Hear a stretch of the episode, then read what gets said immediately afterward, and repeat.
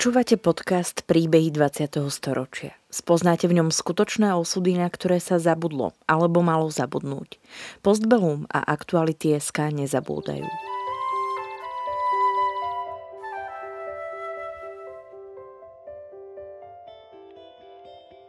Vďaka konkrétnym príbehom sa dozviete, akým osudovým dilemám museli naši rodičia, starí rodičia, prarodičia čeliť. Postavení sme tak pred otázku, ako by sme sa v podobných situáciách zachovali my. Rozprávači príbehov 20. storočia rýchlo odchádzajú.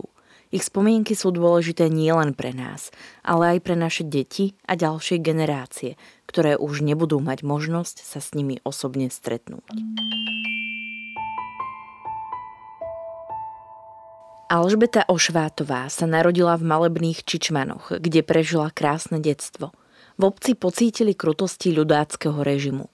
Vďaka ťažkej dostupnosti sa obec stala základňou partizánov. 6. apríla vtrhlo do Čičman 300 Nemcov a podpálili horný koniec drevenej dediny a 65 mužov odvliekli do koncentračného tábora. Alžbeta s mamou, sestrou, krstnou mamou a jej rodinou a ďalšími dedinčanmi ušli z dediny. Tri týždne sa skrývali v horách, v pivniciach a v bunkroch. V dedine zhorelo asi 100 domov a hospodárskych budov a 500 ľudí prišlo o strechu nad hlavou. Svoje vtedajšie hrozné zážitky pani Alžbeta spísala do kroniky a niektoré použité výpovede číta.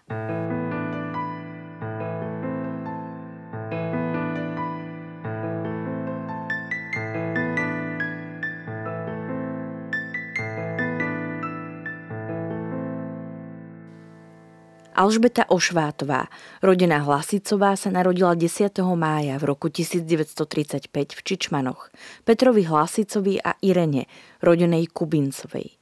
Alžbeta mala ešte o 4 roky mladšiu sestru Irenu. Otec sa zaoberal podomovým predajom galantérie a papúč, neskôr pracoval v horách. Mama bola v domácnosti a starala sa o hospodárstvo. Moje detstvo v Čičmanoch bolo by krásne, keby nebola teda tá vojna. Ako 9-ročná, 10-ročná som, som ju prežila. Všetko ju mám v hlave.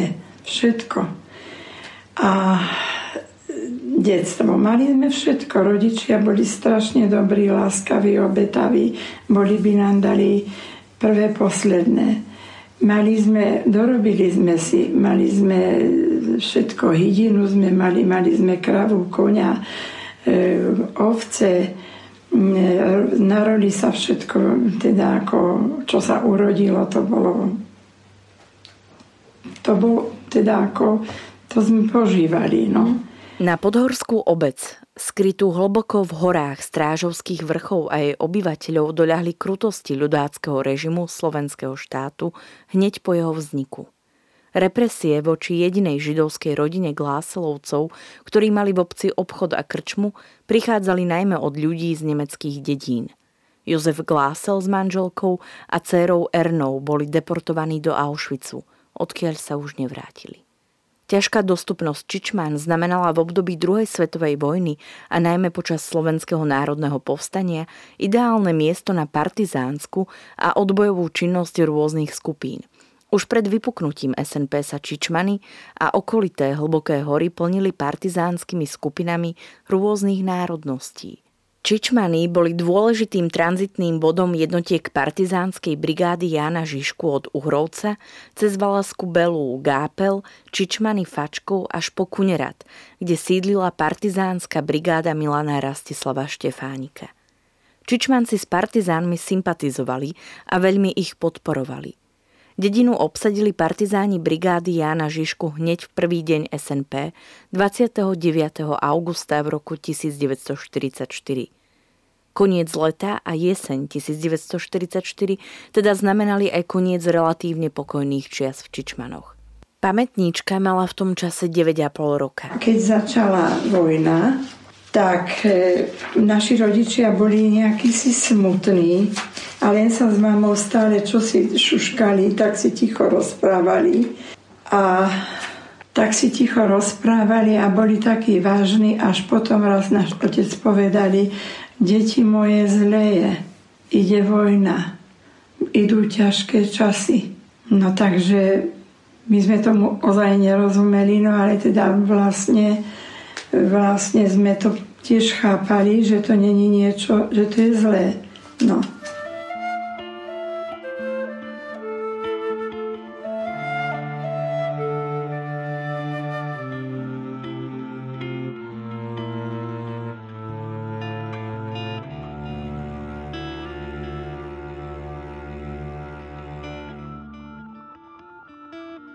Alžbeta s rodičmi, sestrou, tetou a jej rodinou žili na hornom konci dediny. Potom ako 44. ročník takto všetko teda prežívala som, ako tí vojaci. Mm, videla som, jak, no všetko sme videli ako deti. Napríklad e, jeden teda taký obraz, ktorý viem. E, raz som sa dívala z nášho okna, to bolo v 44. ale boli snehy a som sa dívala z nášho okna smerom na Paškov vršek a tam sa brodili vojaci zohnutí, schúlení, prenesmierna zima. Bola. A vtedy som niečo v sebe pocítila ako takú ľútosť, že tí chudáci, že, že ako asi trpia, že ja som v teple v izbe, že ako oni strašne trpia. A vtedy v ten moment sa niečo vo mne pohlo a ja som pravdepodobne vtedy dospela. A potom, no potom sa to už ako už začalo naplno. Vtedy si uvedomila, že je naozaj zle. V susedstve u Krchovcov sídlil partizánsky štáb. Pamätnička si spomína, že im velila ruská žena, pravdepodobne partizánka ale bola zlá, prísna, stále mala pri sebe zbraň. Ja som sa bála vedľa nej prejsť, vedľa toho domu prejsť. Neskôr sa dozvedela, že ju niekto zastrelil.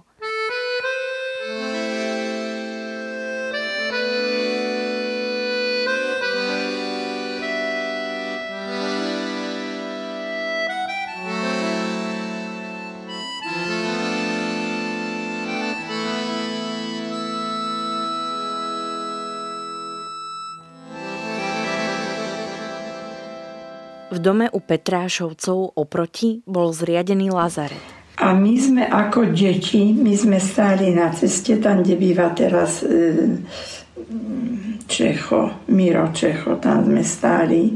To už sme do školy nechodili, to boli chlapci, dievčata, ale aj dospelí ľudia. A my sme sa dívali, ako zvážajú z, na saniach, tí sa nemali bočnice, ako zvážajú tých mŕtvych nahádzaní na tých saniach, mm-hmm. hlava, nehlava. Potom ich tam da, hádzali ako do tej miestnosti, do tých Petrašov. Tí ľudia na tých saniach stonali. My sme sa drkotali, my sme od strachu, my sme nevedeli, čo sa deje. To bolo teda v tom 44. No a potom tam počuli sme stony náreky, výkriky bolestné. Ja som sa, my sme to až v noci počuli do domu, ako to, ako to tí ľudia strašne kričia tí, tí, tí, a boli medzi nimi, že vraj Taliani, Maďari, Slováci, Francúzi, no pomiešané národy. Do dediny zvážali mŕtvych a ranených hlavne z okolitých strážovských vrchov, kde s malými prestávkami pokračovali boje až do konca vojny. Mŕtvych pochovávali do hromadného hrobu na miestnom cintoríne. A viem ešte aj to, že k nám chodieval jeden mladý vojak, mal čo ja viem, koľko mohol mať rokov. A tak si obľúbil našu Irenku, ona mala tedy 5,5 ročka a tak si ubrával na kolena, dával nám čokoládu takú dobrú a vždy bol taký smutný a povedal, že má takú cerku doma ale my sme ho viac nevideli. My nevieme ani do ktorého štábu patril, ani nič možno moji rodičia vedeli. A potom zase sa tak stalo, že pribehol k nám na dvor jeden partizán a strašne sa triasol. A moja mama sa s ním rozprávali a pri nás bola taká maštálka, v nej boli ovce a hore bolo seno. A tá moja mama ho hore rebríkom viedli do, do toho sena a ho tam zahrabali. Jeho niekto prenasledoval, alebo čo. A ešte viem, že z domu doniesli mu perinu aj niečo jesť, ale ráno sme ho nevideli. Hm. Či ho niekto odvliekol, alebo ušiel, ale nebolo, že vidno, to na rodičia hovorili, nebolo vidno, že by ho násilím niekto vliekol. Alžbeta a ostatné deti v tom čase už do školy takmer nechodili. My sme aj nechodili a nechodili do tých škôl, pre, do tej školy, pretože tam boli ubytovaní raz Nemci, raz partizáni mm-hmm. v mhm. triedách. To aj tí učitelia boli takí akýsi stresovaní, takí zľakaní, lebo oni boli dospelí ľudia a oni tomu rozumeli, že čo sa deje.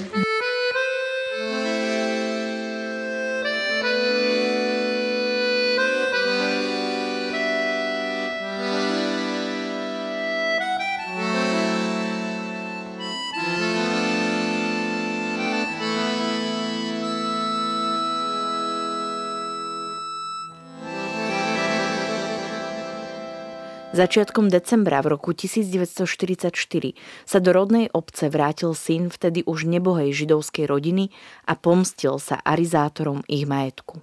Arizátora a jeho ženu zajali. Ženu neskôr zastrelili, mužovi sa podarilo ujsť. Tento incident využili Nemci a do obce vyslali asi 300 mužov. Veliteľ posádky dal 6. decembra 1944 nastúpiť pred obchod po Gláselovcov do štvorstupu všetkých mužov od 16 do 60 rokov.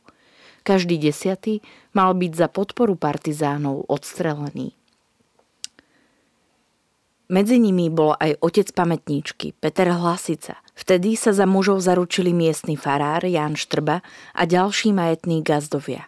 Vlastnými životmi zaistili bezpečnosť nemeckej jednotke, ktorá sa v dedine usadila. Nakoniec mužov pustili domov a Nemci v Čičmanoch zostali do konca januára 1945. Po ich odchode sa Čičmany stali opäť prechodným bydliskom partizánov.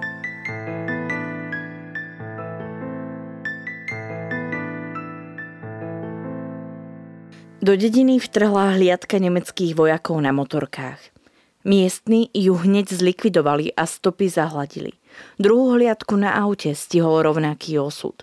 Čoskoro sa však v dedine objavila čata nemeckých vojakov na koňoch a chceli zlikvidovať bez stopy aj ju. To sa im však už nepodarilo. Jeden jazdec vyviazol a podal hlásenie veleniu vo Fačkove. Vtedy sa na Čičmany začala valiť pohroma. Pamätníčka si spomína na podvečer, kedy po dedine začal pobehovať miestny hlásnik. Bubnoval, aby všetci chlapi zobrali náradie a išli zatarasovať prístupové cesty do dediny, lebo sa blížia Nemci. Bolo to v piatok, 6. apríla 1945. Išiel aj otec pamätníčky, no bolo už neskoro. Do dediny sa už z dolného konca blížili Nemci na tankoch a začali strieľať. V domoch pozostávali väčšinou nevládni ľudia, ženy a deti, muži zaterasovali cesty. Nemci sa už blížili k dedine a začali strieľať. Chlapi sa rozutekali kade tade, horami sa rozprchli v strachu o svoje holé životy. Išla noc a určite každý z nich prežíval svoje peklo. Iba zázrakom ani jeden nezahynul. Boli vtedy tam prítomní aj náš otec a mali vtedy 35 rokov. Niektorí z mužov sa asi po jeden a pol dni do dediny vrátili. Náš otec a ešte ďalší nie.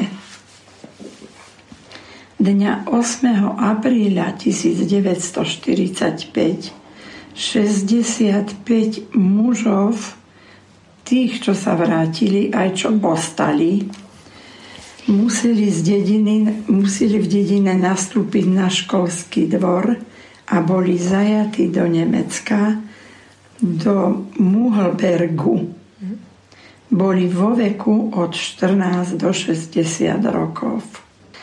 V domoch boli väčšinou ženy, deti a starí nevládni ľudia. Vonku bolo počuť hrozný hluk, dunenie, výbuchy, strelba, ako by sa rúcali skaly a roztrhla sa pod nami zem. Cez okná sme zbadali blesky a silnú žiaru. To je sveta pravda.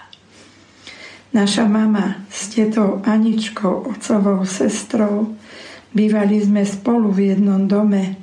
Začali z posteli strhávať periny, struhli kroje, šatstvo, doklady a pchali všetko do pivnice, kde sme mali zemiaky. Vo verande sme mali otvor do pivnice, ktorý mal betónový dekel. Potom sme sa aj my štyri išli skryť do pivnice pod domom. Boli sme vo veku, teta 55 rokov, mama 32, ja 10 a moja sestrička Irenka 6 rokov. Keď sme boli v pivnici i napriek hroznému duneniu vonku sme počuli akési moc hlučné rýchle kroky pri našom dome. Mama sa odvážili výjsť von a volali Peter, si to ty Peter? Ale neboli to náš otec. Okolo nášho domu behal cudzí kôň. Bol ako úplne zdivený, frkal, erdžal. Asi sa mu podarilo ujsť z horiacej maštale.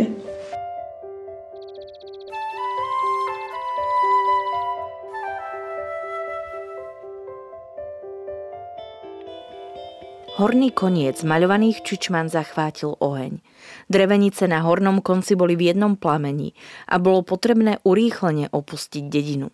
Mama Irena, krstná mama a krstný otec nahádzali na voz všetko, čo narýchlo pozháňali. Zapriahli krávu, navrh posadili ich šesťročného Vládka a šesťročnú Irenku ženy, 9-ročná vlastička a takmer 10-ročná pamätníčka cupitali za vozom hore krchovou cestou. Neboli sme ani teplo oblečené. Mne sa z nohy, vy... Mne sa z nohy vyzula papuča, habatka. Nebolo času ju v tom blate a ešte aj v snehu hľadať. A tak som za vozom bežala s jednou bosou nohou. Pamätníčka s mamou, sestrou a rodinou krsnej mamy dorazili na miesto zvané Mikľovské. Slatina a lazy sú lúky a na Mikľovské sú stromy rôzneho druhu. To sa považovalo za bezpečnejší úkryt. Keď sme my tam prišli, už tam bolo plno ľudí, čo tiež ušli z dediny prevažovali väčšinou iba ženy a deti.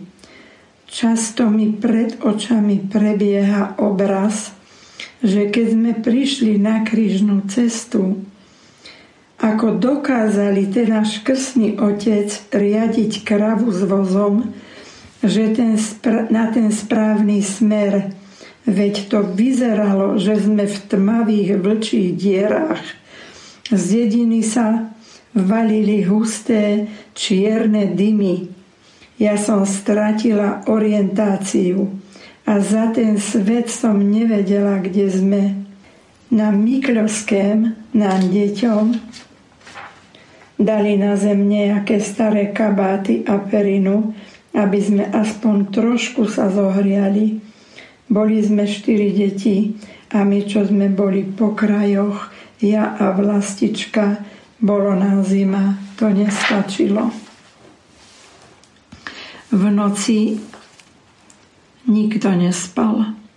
Nad ránom tam prišiel jeden muž z dediny, volal sa Jan Mičuda. Býval na Lúčkoch a bol to Márie Mičudovej ešte žijúcej otec.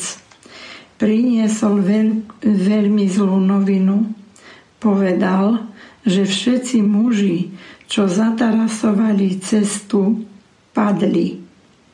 Tiež povedal, že náš, ote, náš dom zhorel.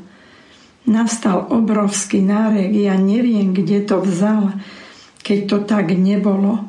Dá sa to v tom zmatku aj pochopiť, ale v tom momente sa nedá nič zisťovať, ani nikde bežať. Bolo to pre nás strašná rana.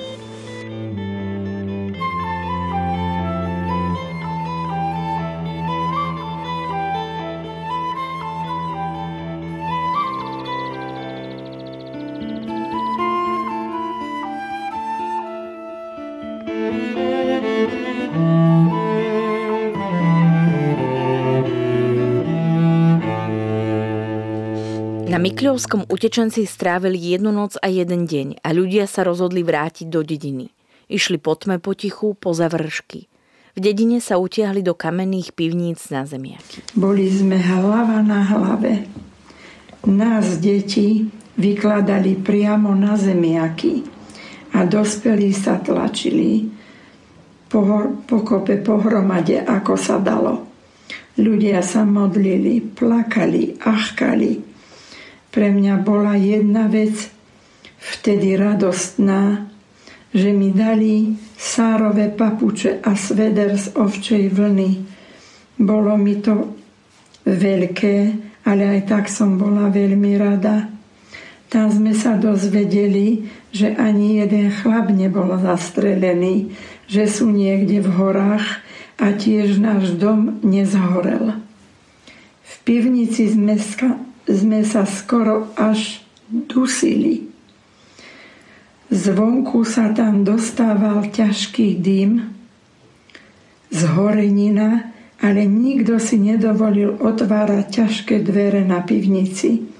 Jedno, čo si nepamätám, to je jedlo. Či sme v tých prvých dňoch niečo jedli a kto by nám to bol zadovážil, toto neviem. V tomto úkryte strávili tiež iba jednu noc a jeden deň. Pamätníčka spomína, že sa ich v pivniciach tiesnilo 20 až 30. Ukrytí čičmanci celú noc počuli streľbu. Dozvedeli sa, že dedina je stále plná Nemcov. Už o nich vedia a musia zase utekať.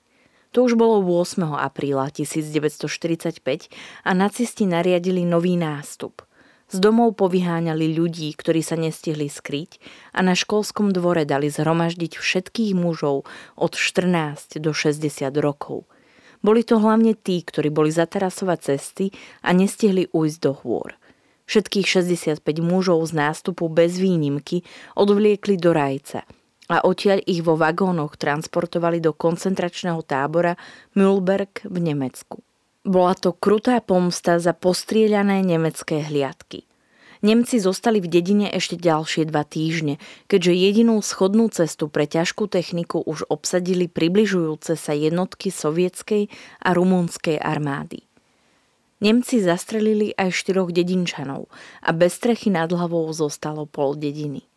Dedinčania, ktorí sa skrývali v pivniciach, opäť museli utekať. Pamätnička s mamou, sestrou, krstnými rodičmi a ostatnými potichučky poutekali naspäť do hôr.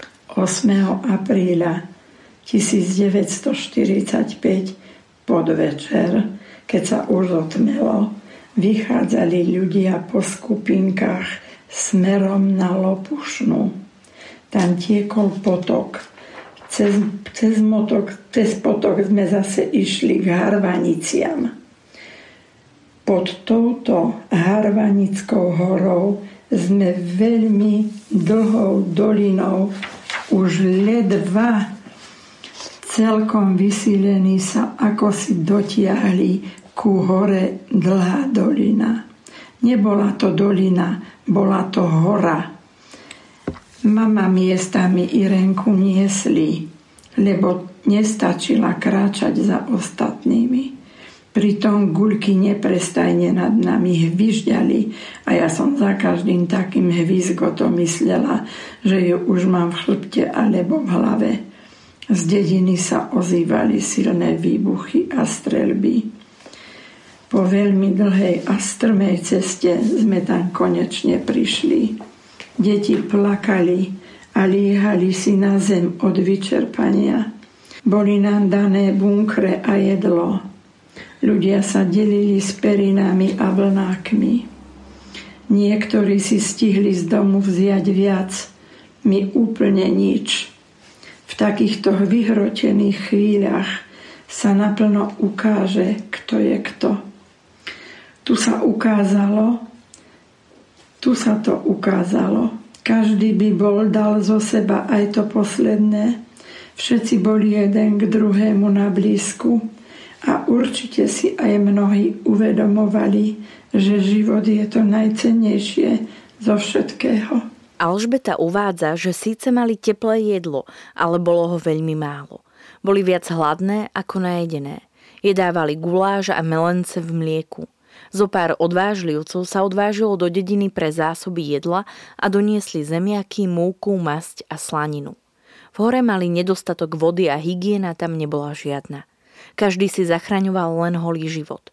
V tom čase nevedeli vôbec nič o otcovi a mama veľmi plakávala. Nespala, nejedla, len veľmi žialila.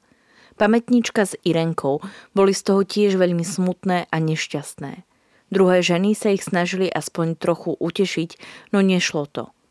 V dlhej doline v bunkroch pobudli asi týždeň. Potom sa rozhodli, že odídu do bezpečia. Približne 30 ľudí zbalilo svojich pár vecí a pobrali sa do dediny Gápel, ktorá bola v tom čase už oslobodená.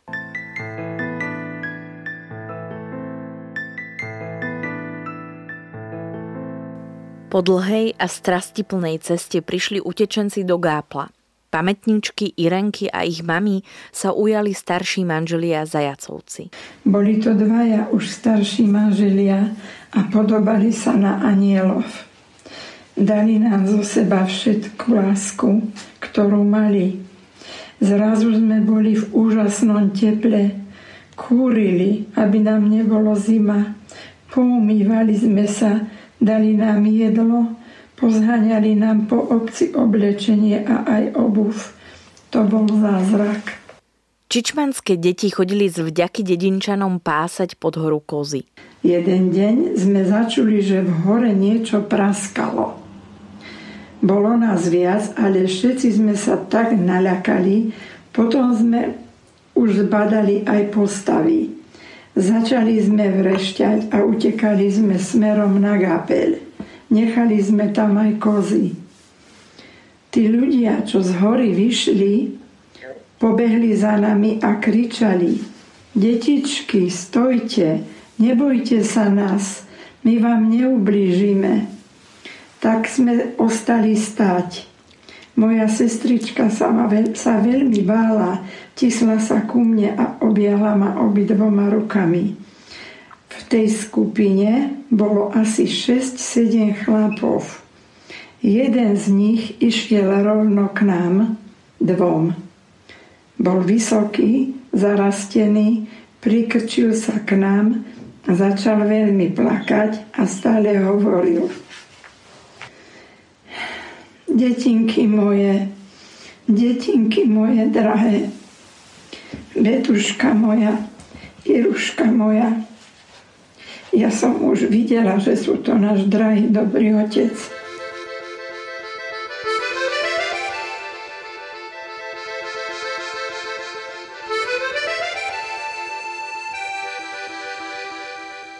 Bolo to dojímavé stretnutie s otcom, o ktorom si mysleli, že už nežije – Pamätnička si spomína aj na stretnutie ich otca s mamou. Všetci plakali. V Gápli ostali ešte zo pár dní, kým sa otec trochu nezotavil, jedol veľmi málo a bol úplne vysilený. Začiatkom mája sa pobrali konečne domov do rodnej obce. Čičmany boli oslobodené 27. apríla 1945 sovietskou a rumunskou armádou. Ale všetko bolo zničené. Zhorelo 100 domov a o strechu nad hlavou prišlo asi 500 obyvateľov. Náš dom nezhorel, ale bol rozstrieľaný jak sito.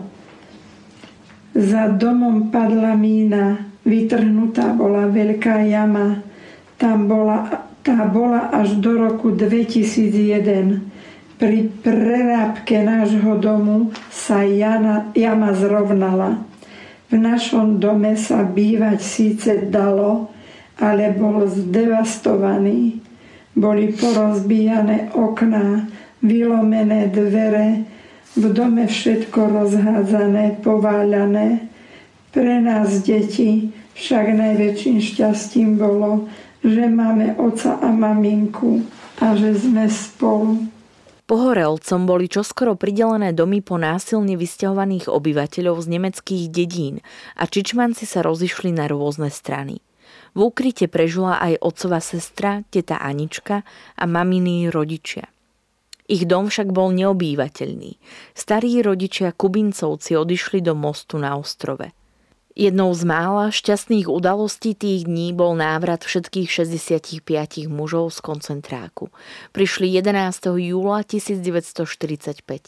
Pamätníčka si spomína, že po vojne s deťmi pásavala okolo dediny kravy a ponachádzali niekoľko mŕtvol vojakov a partizánov. Vojna sa prehnala aj cez las zvaný vrch, ktorý patril k Čičmanom. Po vojne sa postupne vyľudnil, až úplne zanikol. Pamätníčka v roku 1946 ukončila 5. ročník ľudovej školy. Vybrali ju, aby mohla pokračovať v Mešťanke. Najbližšia v Rajci však bola pre zničené cesty nedostupná, tak v 11 rokoch odišla do mostu k starým rodičom. Začala navštevovať Mešťanku v podunajských biskupiciach. Celý most obývali pohorelci z Rajeckej doliny z Čičman a ďalších obcí a niekoľko rodín z Oravy – Pamätnička milovala školu, no bolo jej tam veľmi smutno. Spoj tam nešiel, chodili sme peši.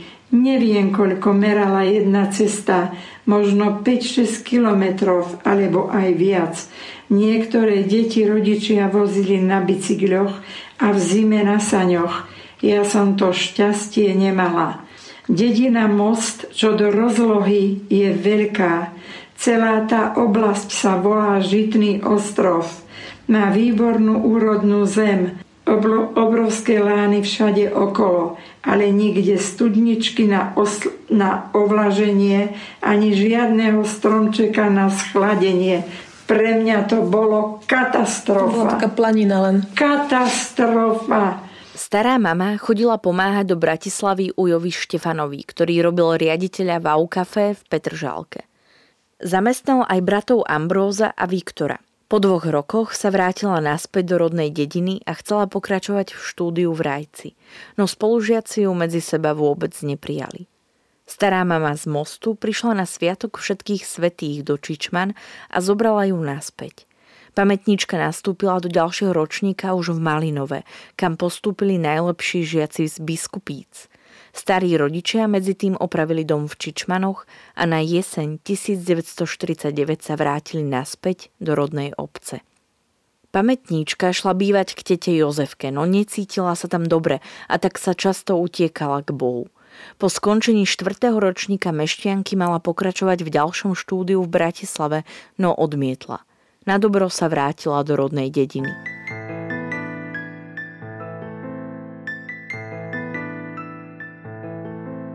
V lete 1950 sa počas prázdnin zamestnala na traktorovej stanici a neskôr pracovala v mesových závodoch. Tam sa sama naučila písať nad písacom stroji.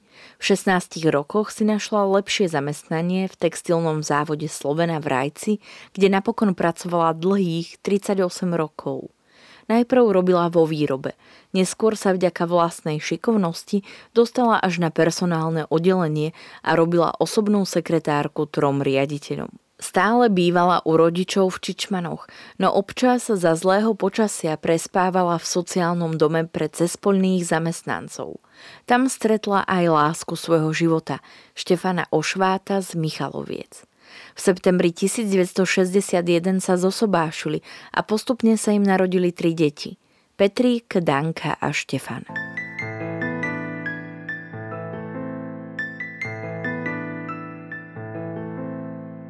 V auguste 1968 sa v uliciach opäť objavili tanky. Pamätníčka si spomenula, ako museli pred nimi v apríli 1945 utekať do hôr. Vtedy som sa skoro zbláznila, lebo som myslela, že ide to, čo bolo. Mm-hmm.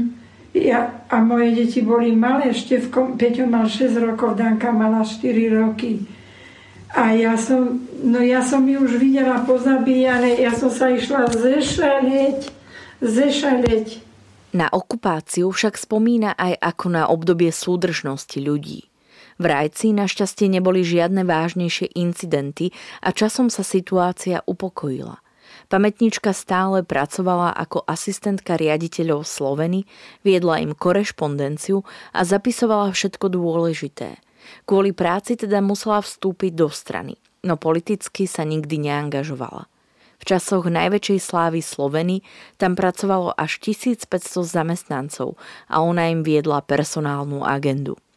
V novembri 1989 zažila ďalšiu veľkú zmenu.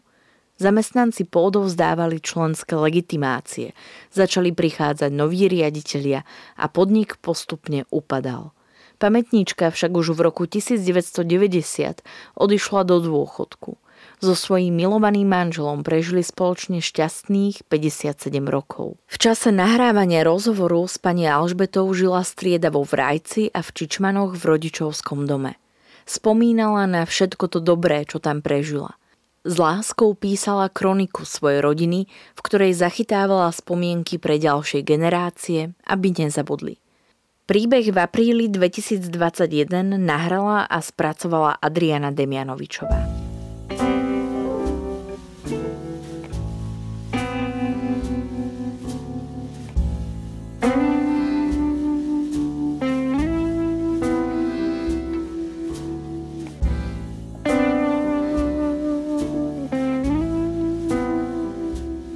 Príbehy 20. storočia v Postbelum zaznamenávame, aby sme o ne neprišli, aj keď tu už samých rozprávači nebudú.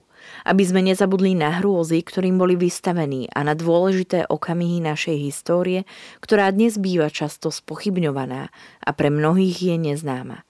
Podporte našu prácu aj vy pravidelným finančným príspevkom na www.postbelum.sk. Ďakujeme. Podcastom vás prevádzala Sandra Polovková a spolupracoval na ňom Marian Jaslovský.